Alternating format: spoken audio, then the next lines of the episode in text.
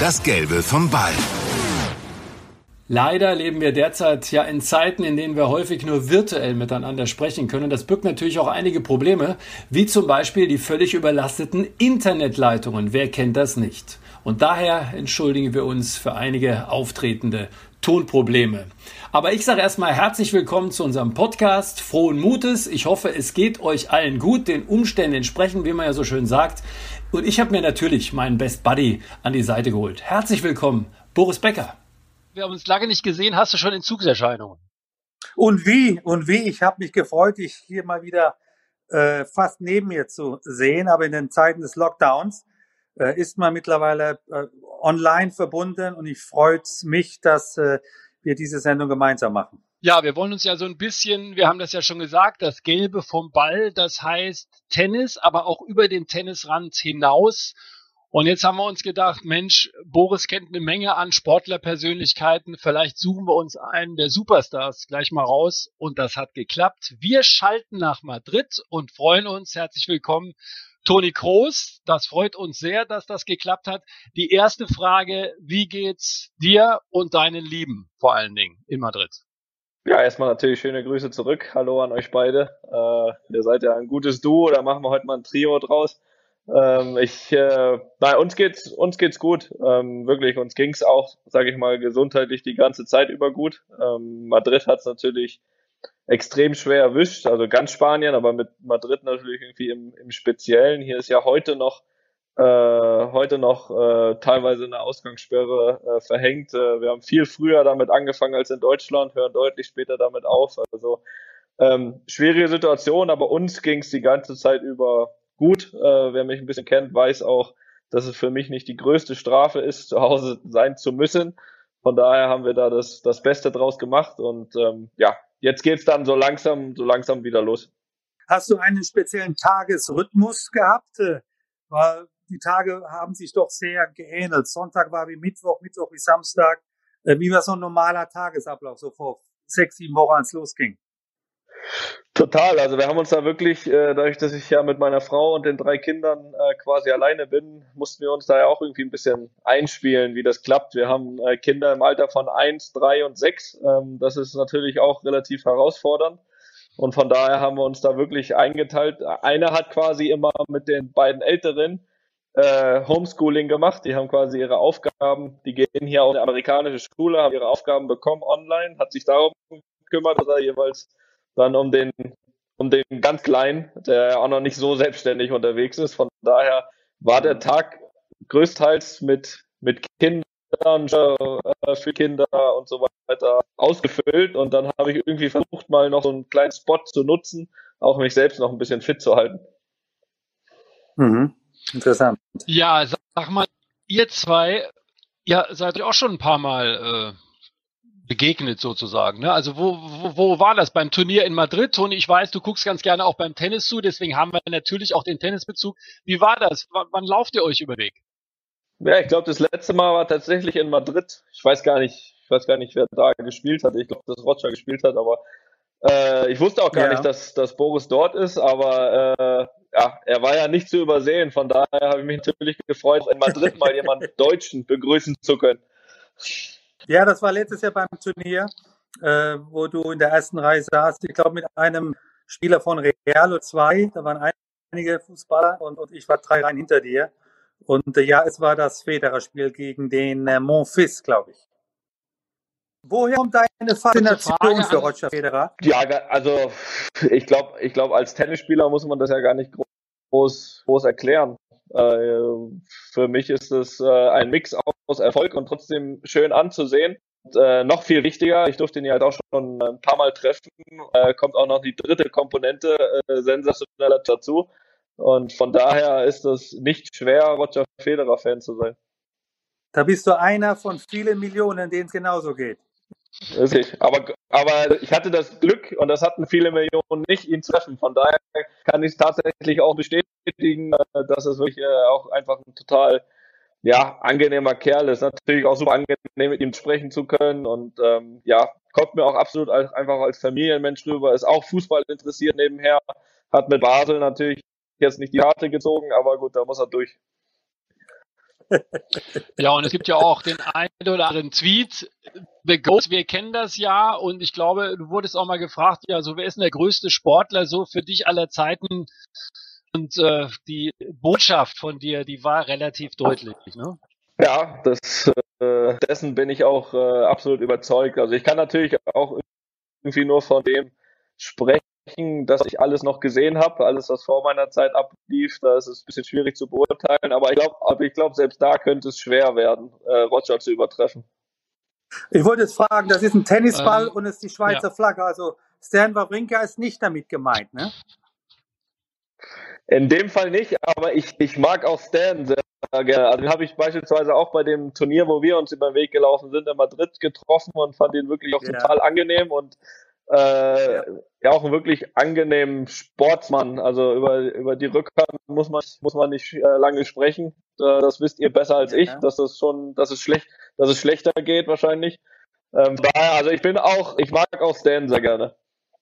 Gibt es eigentlich bei den Youngsters irgendwie jemanden, Toni, bei das Sport, dem schaue ich richtig gerne zu oder das wird mal ein guter? Also du verfolgst ja die Tennisszene auch ein bisschen. Ja, ich habe ja so ein bisschen, also ich habe mich ein bisschen intern, Gott sei Dank nur. Gut, jetzt mache ich es auch öffentlich. Ich habe so vor knapp, äh, ja, vor knapp fünf Jahren ziemlich weit aus dem Fenster gelehnt und habe gesagt, in, in fünf Jahren ist Dimitrov die klare Eins. Ähm, das sollte, das sollte, äh, das sollte, das sollte dann nicht kommen. Ähm, warum, weiß ich nicht, ihn kenne ich jetzt nicht, aber wir haben irgendwie damals, ja, wie er sich bewegt, wie er gespielt hat, das, das, das hat mir schon ziemlich gut gefallen, warum das jetzt nicht dazu gekommen ist. Vielleicht habe ich da auch mehr gesehen als, als, als da war, ähm, aber, aber hatte Dimitrov früher immer extrem auf dem Zettel, weil es auch schön anzusehen war. Ähm, jetzt heutzutage, heutzutage, ja, finde ich eigentlich wirklich, Ich äh, Tsitsipas, schaue ich ganz gerne zu, muss ich sagen. Wenn, glaube ich, wenn da ein bisschen mehr Konstanz reinkommt, aber ich glaube, es auch noch Sinn, äh, könnte ich mir vorstellen, dass das einer sein könnte. Aber wir haben in Deutschland noch einer, der heißt Sascha Zverev. Was hältst du von dem? Also ich sag, da muss ich noch final überzeugt werden. Es ist, es ist natürlich äh, auch irgendwie als Deutscher hofft man ja auch immer irgendwie, also aus der Vergangenheit, ich, äh, das, was ich noch Äh, aktiv als Tennisfan miterlebt habe, war für mich, war für mich, äh, sag ich mal, der letzte, dem ich wirklich richtig gern zugeschaut habe, war Tommy Haas. Weil Sascha, wenn, sich, wenn man sich die Grand Slams anguckt, ich glaube, dass da einfach noch, noch ein bisschen fehlt. Da, da, da sehe ich so einen Tsitsipas irgendwie schon einen Tick weiter, dass wir da einen absoluten Weltklasse-Spieler haben. Darüber brauchen wir nicht reden. Das ist ja allein auch die, die Ranglistenposition. Aber wenn ich jetzt mich entscheiden müsste, und da bin ich jetzt auch Nationalitäten unabhängig, äh, spielt Tsitsipas für mich das schönere Tennis. Ja, also große Tennis-Affinität von unserem heutigen Gast. Das werden wir natürlich gleich auch noch vertiefen. Aber jetzt wollen wir ihn eigentlich mal vorstellen. Ist das eigentlich noch notwendig? Nee, das ist, hat sich Birgit Hasselbusch gedacht. Und fasst jetzt mal, ja, den Menschen und auch den Fußballer, Toni Kroos, kurz und bündig mal richtig auf den Punkt zusammen. Garçon. Übersetzt heißt das Kellner. Den Spitznamen hat Toni Kroos seit der W M in Brasilien, weil er seinen Mitspielern die bestellten Bälle so präzise servierte. Für seine Leistungen auf dem Fußballplatz hätte er allerhöchste Trinkgelder verdient. Weltmeister, viermaliger Champions-League-Sieger als einziger Deutscher mit unterschiedlichen Vereinen, Club-W M, nationale Meisterschaften. Der Ball des Anstoßes Vater Roland, der war Trainer in Greifswald. Da lief Toni mit acht Jahren auf und war schon so großartig, dass er mit dem Papa zu Hansa Rostock ging. Dann der Ruf der Bayern-Leihe in Leverkusen und Kroos und die Königlichen. Bienvenido Toni bei Real Madrid. Dort wohnt Familie Kroos bodenständig. Roter Teppich, Fehlanzeige. Seine Frau Jessica im Dokufilm Kroos. Wir leben hier wie ein altes Ehepaar, wollen auch gar nicht raus. Toni wird eh an jeder Ecke angesprochen. Er muss nicht im Mittelpunkt stehen. Auf dem Foto nach dem W M-Titel mit Kanzlerin Merkel in der Kabine saß Toni ein bisschen im Abseits. Das Finaltrikot hat er dafür für seine Stiftung versteigert, unterstützt gesundheitlich beeinträchtigte Kinder und deren Familien. Die Familie bedeutet Toni Kroos alles. Da ist egal, ob ich gewinne oder null zu fünf verliere. Seine Kinder Leon, Amelie und Finn bringt er selbst zum Kindergarten, zur Schule. Nicht unbedingt im Flitzer, eher im normalen Auto. Ein bisschen anders als ein Ex-Nachbar, ein gewisser C R sieben.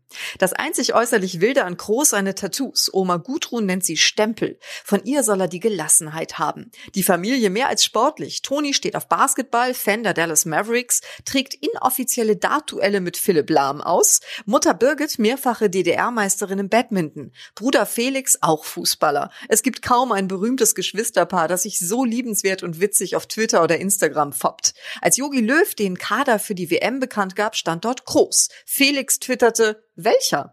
Toni hat vierundzwanzig Millionen Follower, das lässt ihn aber nicht abheben. Er hat Idole, Roger Federer zum Beispiel. Ihn hat er auch schon persönlich getroffen, schaut gerne beim Tennisturnier in Madrid vorbei. Toni, der treue Typ, der Verlässliche, hatte nicht nur schon immer eine weiße Weste. Der Motor und Maestro von Madrid schwingt auf dem Platz den Taktstock. Privat sind Schlager für ihn das pure Vergnügen und daher wird er vermutlich nur zu gern mit uns die Reise ins Abenteuerland antreten. Ich habe mich ja nur ein bisschen vorbereitet und habe vernommen, dass du der erfolgreichste deutsche Fußballer aller Zeiten bist. Ich will das hier nochmal betonen. Weltmeister, viermal Champions League mit zwei Mannschaften und so weiter. Ähm, findest du dich genügend gewürdigt in den deutschen Medien? Ähm, schwer zu sagen. Ich, also ich, was ich glaube schon der Fall ist, ist, dass irgendwie eine... Eine andere, ein anderer Blick auf mich entstanden ist mit dem Wechsel nach Madrid. Ja, in München war es schon so, dass es gefühlt so war, dass es einer von vielen Nationalspielern, die wir haben, ist mit seiner Spielweise jetzt vielleicht auch nicht der auffälligste. Ähm, von daher ist es auch dabei, so, ne, war irgendwie die, ja, die, die Wahrnehmung gewesen. Natürlich, wenn du hier dann in Madrid dann der einzigste Deutsche bist, bist du natürlich mehr im, ja, mehr im Blick auch von Deutschland aus. Wie macht er sich da? Und viele haben wahrscheinlich gedacht, ach, in Madrid, äh, das, das wird wahrscheinlich, hier wird wahrscheinlich eh nix und dann hoppala auch doch und dann natürlich auch so, so erfolgreich. Ich glaube, das hat den Blick schon, schon, äh, sag ich mal, von der Mehrheit so ein bisschen gedreht, äh, auch ins Positive. Viele hatten das auch schon vorher, aber das ist für mich auch gar nicht das alles Entscheidende, wie ich jetzt, wie ich jetzt, äh, ja, wie der Blick auf mich ist. Natürlich ist er deutlich positiv geworden, äh, ob, ob die Leute jetzt wollten oder nicht. Äh, da blieb irgendwann keine äh, andere Chance mehr, aber ähm, ich wusste für mich immer, was ich kann und was ich will und und und das hat mich, glaube ich, auch dahin gebracht. Champions League, Boris hat schon gesagt, ähm, ja, schlank dreimal mit Real, auch mit den Bayern, also einziger, der mit zwei verschiedenen Vereinen das äh, in der Häufigkeit vor allen Dingen auch geschafft hat. Champions League Pokal ist das eine, dieser Henkelpott, äh, haben da, glaube ich, auch äh, ja immer die Erinnerungen noch mit diesen tollen Bildern parat. Sag mal, hast du so eine Art Trophäenzimmer, wo du so verschiedene Medaillen oder so aufhängst oder die sammelst? Wie ist das bei dir? Also manche, ich kenne welche, die haben Medaillen so als Rollo-Beschwerer. Wie ist das bei dir? Gibt's sowas bei dir? Normal bin ich jetzt nicht so der, sage ich mal, Trophäen- oder, oder Sammler, aber Das, das ist ganz nett hier in Madrid, dass wir wirklich für jeden Pokal kriegt jeder Spieler so eine, so eine kleinere Kopie äh, irgendwie als Geschenk oder als, als, als Andenken. Wenn wir beim Thema sind, äh, Toni, mit Champions League, du hast ja gegen Man City nicht gespielt. Ich habe mich immer gefragt, ich habe früher auch mal so ein bisschen Sport gemacht, wie ist das für dich, das war ja ziemliches Rauschen im Blätterwald auch, wie ist das für dich, wenn du dann im Prinzip irgendwann die Aufstellung erfährst, das war ja nun ein dickes Spiel, du bist seit zwanzig vierzehn da voll in der Stammelf, wurmt dich das? Wie, wie, wie gehst du mit sowas um? Das erste große Spiel in diesen sechs Jahren, wo ich, wo ich nicht gestartet bin und natürlich wurmt mich das, wenn, wenn mich das irgendwann nicht mehr wurmt, dann kann ich, kann ich glaube ich aufhören. Ähm, von daher, natürlich, natürlich hat mich das gewurmt, äh, aber, aber du musst es am Ende trotzdem akzeptieren, weil du ja trotzdem willst, dass die Mannschaft irgendwie erfolgreich ist. Du gehst da immer sehr gelassen mit um.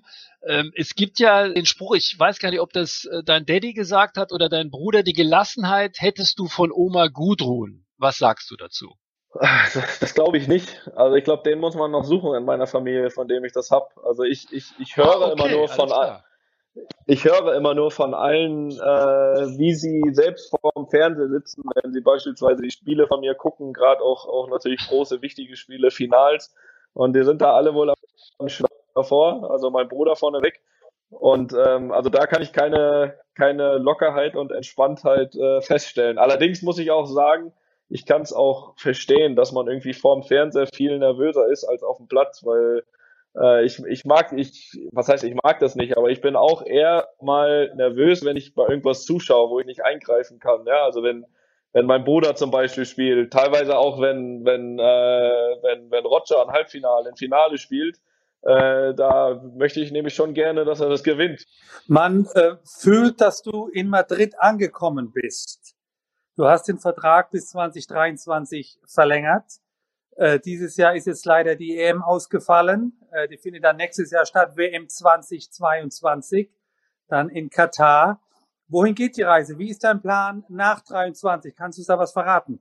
Ja, auf jeden Fall ist es, sage ich mal, ein gutes, gutes Jahr, um, sage ich mal, einen auslaufenden Vertrag zu haben. Ich, ich werde dann dreiunddreißig sein. Ähm, von daher, und, und du sagst ja, also ich bin jetzt wirklich, ich habe jetzt seit knapp zehn, zwölf Jahren unheimlich viele Spiele gemacht und ähm, fühle mich Gott sei Dank physisch äh, nach wie vor sehr, sehr gut. Ähm, habe definitiv vor, hier diese drei Jahre äh, bei Real zu sein, also so möglichst erfolgreich. Und dann ist es, glaube ich, ein guter Zeitpunkt mit dreiunddreißig irgendwie, ja, sich zu hinterfragen. Also, wie sieht es physisch aus? Habe ich noch diese Motivation, um weiterzumachen? Und, und dann mal schauen. Also was auf jeden Fall nicht der Fall sein wird, ist, dass, dass man von mir lesen wird, äh, irgendwie Kroos geht noch mal zwei Jahre nach China oder irgendwelche solche, solche Geschichten. Also das, das können wir, das können wir vergessen. Ja, jetzt ist so nicht, genau. Du hast ja auch gesagt, Toni, also mit achtunddreißig sehe ich mich nicht mehr auf der grünen Wiese, vielleicht im Garten bei uns spielen mit den Kids, aber nicht mehr auf dem Fußballfeld. Aber natürlich, wir Journalisten spielen immer so ein bisschen rum. Was ist denn beispielsweise, wenn jetzt Manchester City mal kommen würde? Nehmen wir mal an, die dürfen irgendwann mal wieder in der Champions League spielen. Trainer Pep Guardiola ist sicherlich ein Thema. Du hast ihn kennengelernt.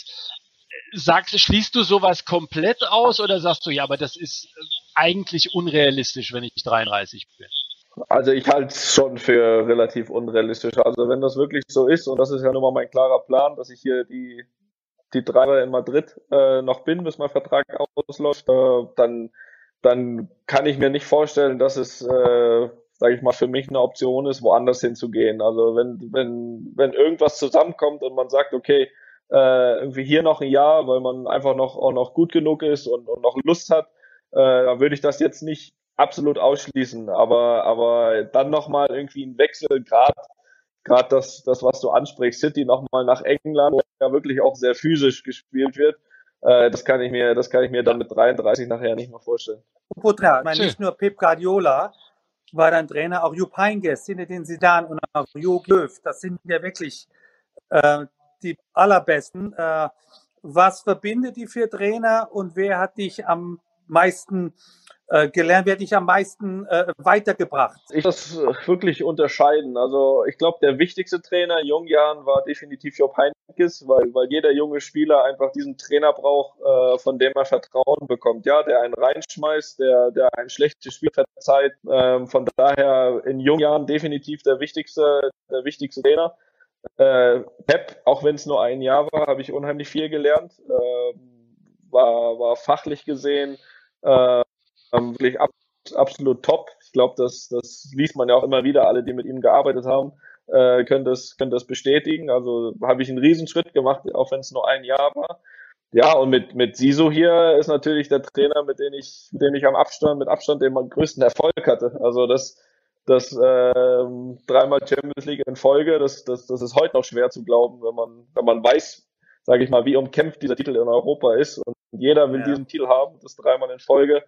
Und da hat Siso eben natürlich auch einen, einen großen Anteil. Und, und, und Jogi Löw, es ist ja wirklich was Besonderes. Ich hatte nur Jogi Löw als Bundestrainer. Ja, ich bin jetzt auch zehn Jahre in der Nationalmannschaft ja. und hatte, hatte, hatte nur einen Trainer. Das ist schon Wahnsinn. Und auch das spricht natürlich für seine Qualität. Ähm, sag ich mal, eigentlich fast immer Halbfinale, Finale. Natürlich auch mal mit dem, mit dem absoluten Hoch Brasilien, dann wieder mit dem absoluten Tief Russland. Ähm, aber ich finde, auch über die Jahre hat er sich unheimlich weiterentwickelt. Und, ähm, wie du sagst, Boris, also es sind wirklich die Besten. Das ist ein Geschenk für mich, wirklich. Ja. Von jedem da auch irgendwie was, was, was mitzunehmen. Und, und ähm, den Besten ist echt, das, das würde den anderen echt nicht gerecht werden. Ja, können wir, glaube ich, absolut nachvollziehen. Wir haben eben kurz über Corona gesprochen. Boris und ich haben uns im Vorgespräch auch schon ein bisschen unterhalten. Hier ist ja jetzt derzeit sehr viel Diskussion. Was machen die Vereine? Wie sieht das aus mit Abzug bei den Gehältern und so, wenn wir beim Fußball sind? Toni, du hast eine Sache, eine Aussage getroffen, die hat auch für sehr viel, ja, auch Aufregung gesorgt. Wir haben das mal vorbereitet, also ein Gehaltsverzicht ist wie eine Spende ins Nichts oder an den Verein. Ich bin dafür, das volle Gehalt ausbezahlt zu bekommen, damit vernünftige Sachen zu machen und links und rechts zu helfen. Da gab es erstmal, das ist ja immer so, Er, viele Leute, die sagen, wie kann der nur und Wahnsinn und die Typen da mit dem Fußball. Aber ich glaube, du hast das ganz anders gemeint. Du hast das viel dezidierter gemeint, denn äh, ich, am besten sagst du es selber. Ja, also so wie du es gerade vorgelesen hast, genauso, genauso habe ich es gesagt und genauso würde ich es auch heute wiederholen. Und jeder, der sich mit dieser Aussage beschäftigt und äh, das hinbekommt mit drei Gehirnzellen, der weiß auch, wie es, wie es gemeint ist, glaube ich. Ähm, von daher ähm, habe ich mich da ja auch gar nicht für irgendwas entschuldigt oder entschuldigen müssen, weil äh, ich habe es dann nochmal erklärt für die. Es, es, es, sind ja, es ist ja ein Unterschied zwischen nicht verstehen und nicht verstehen wollen. Und manchmal möchte man ja eine Schlagzeile und dann muss, muss man auch manchmal auf ich will es nicht verstehen übergehen. Von daher, ich meine, es, es ist ja ganz einfach. Ähm, das war zu einem Zeitpunkt hier mit Real auch noch gar nicht im Gespräch, ob es darum geht, auf Gehalt zu verzichten und so weiter. Und und es ist kein Geheimnis, dass es Real Madrid auch, äh, glaube ich, ziemlich gut geht. Und ähm, von daher war für mich aber klar, solange der Verein nicht auch irgendwie auf uns zukommt, weil weil er das eben benötigt, um, weiß nicht, Mitarbeiter zu bezahlen und so weiter. Solange ist es für mich unnötig,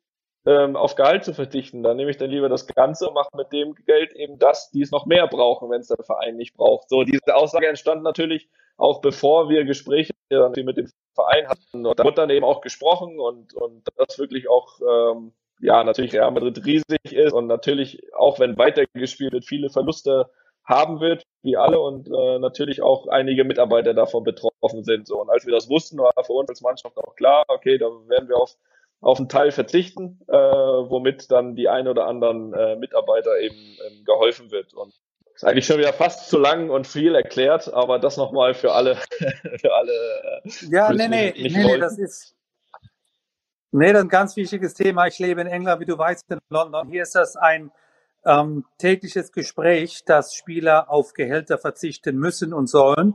Und äh, die meisten äh, ist immer positiv bewertet. Auch in Italien ist das so. Aber äh, nochmal klar, also müsst ihr momentan auf Gehälter verzichten in Madrid? Oder ist das nur noch in der Diskussion?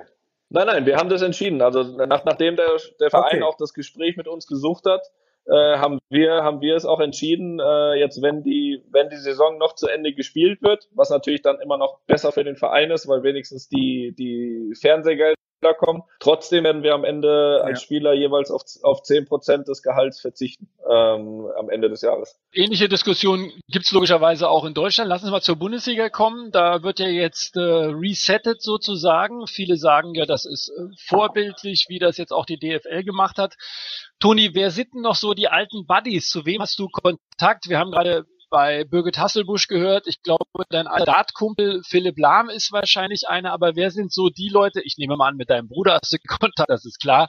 Aber wer sind denn so die Leute, wo du noch wirklich engen Kontakt pflegst? Gibt's sowas noch? Ja, klar. Ja, schon. Äh, gerade da ich ja auch mit einigen auch nach wie vor äh, in der Nationalmannschaft zusammenspiele. Ähm, also mit, mit Joshua Kimmich beispielsweise habe ich ein Ein wirklich gutes Verhältnis ähm, und und äh, klar, so wie du so wie du auch gesagt hast, klar, mein Bruder, der ist jetzt davon natürlich unmittelbar betroffen, also der hängt gerade in der in der Wochenquarantäne vor dem Start und ist äh, wartet quasi, ja.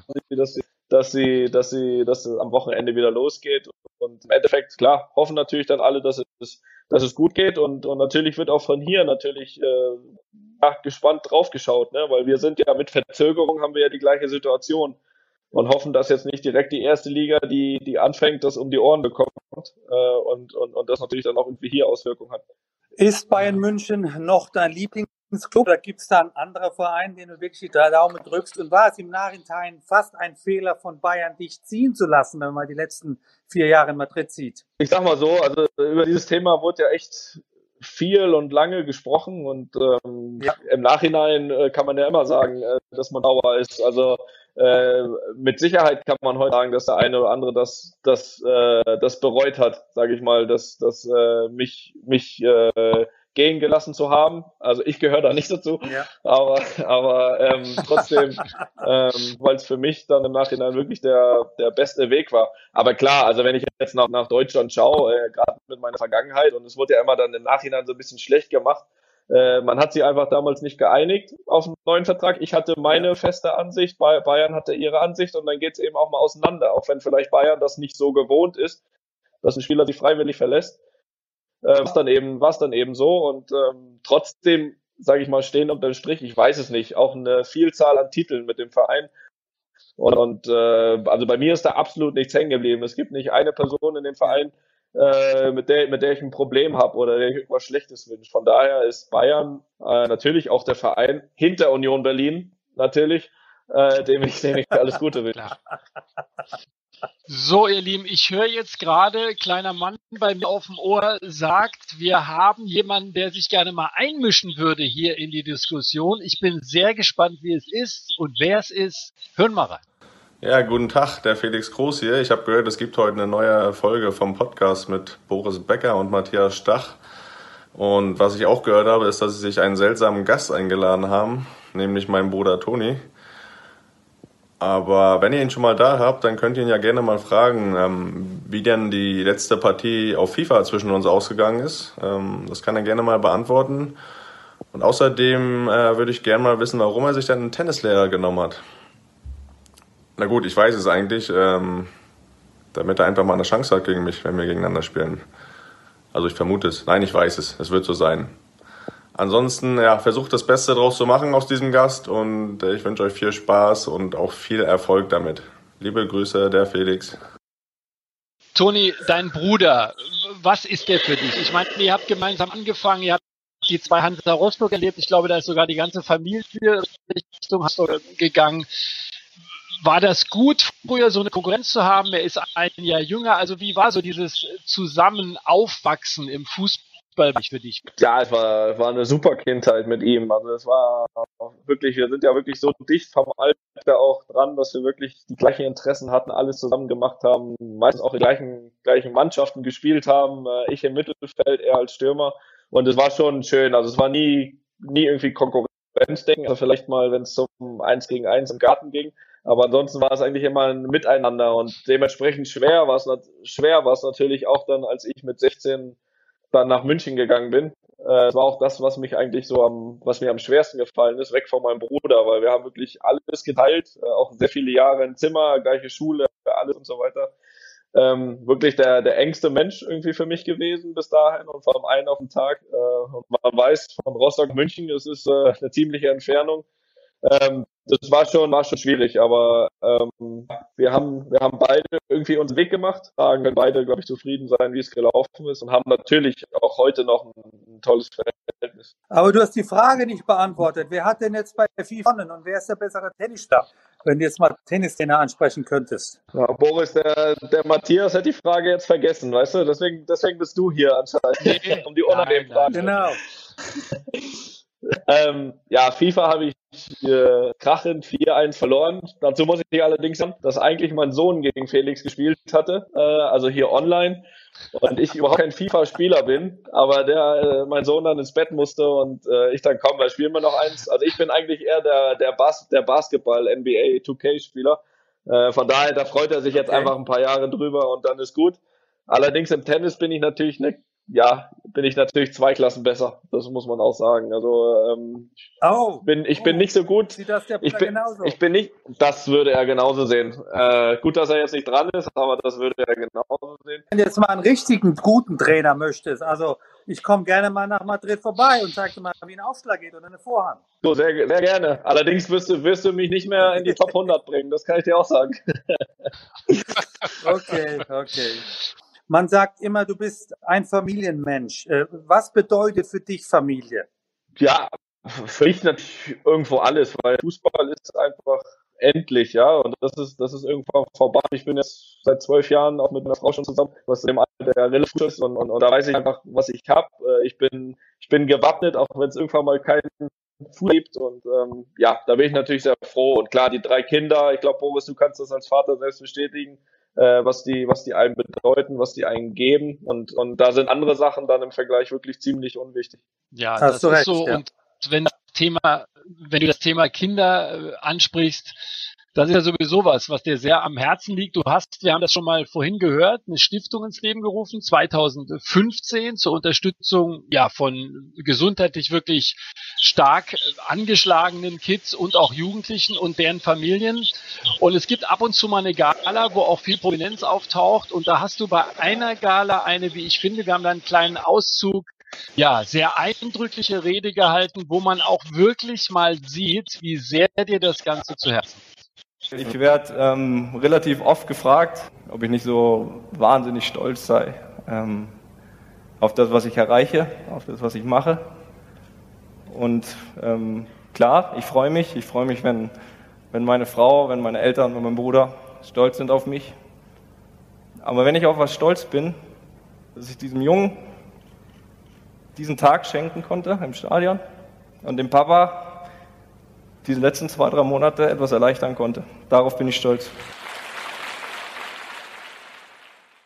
Die tolle Worte. Kannst du kurz sagen, was das für eine Geschichte war, ähm, da, die dich so dann auch mitgenommen hat? Weil du siehst ja auch sehr viel, die du kümmerst dich wirklich drum. Inwieweit helft ihr den Menschen? Was macht ihr? Genau, also grundsätzlich geht es darum, wirklich äh, schwerkranken Kindern, wir arbeiten Hospizen zusammen, jeder weiß, was das heißt, äh, dass es wirklich auch nicht, nicht heilbar kranke Kinder sind, versuchen einfach ähm, ja, Wünsche, Wünsche zu erfüllen. Oftmals ist es den Eltern nicht möglich, äh, aus finanzieller Sicht ähm, dann da, da irgendwas zu, äh, noch zu organisieren. Kinder versuchen das eh. Und, und, und wenn das manchmal nicht der Fall ist oder nicht mehr möglich ist, weil es den Kindern schon zu schlecht geht, dann schauen wir aber, dass wir den Eltern irgendwie im Alltag helfen können.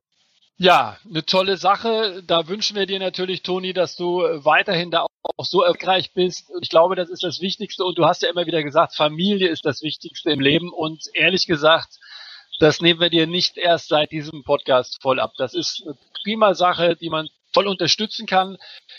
Ja, ihr Lieben, bleibt alle gesund, auch eure Lieben und alle, wir kennen überhaupt alle Menschen. Ich bedanke mich bei dir, Boris, bei dir, Toni, dass du so viel Zeit hattest. Ich hoffe, bald spielt ihr wieder auf der grünen Wiese, aber wie wir alle wissen, es gibt ja ein bisschen Wichtigeres in diesen Zeiten. Aber es war so, wie wir es uns eigentlich erhofft haben.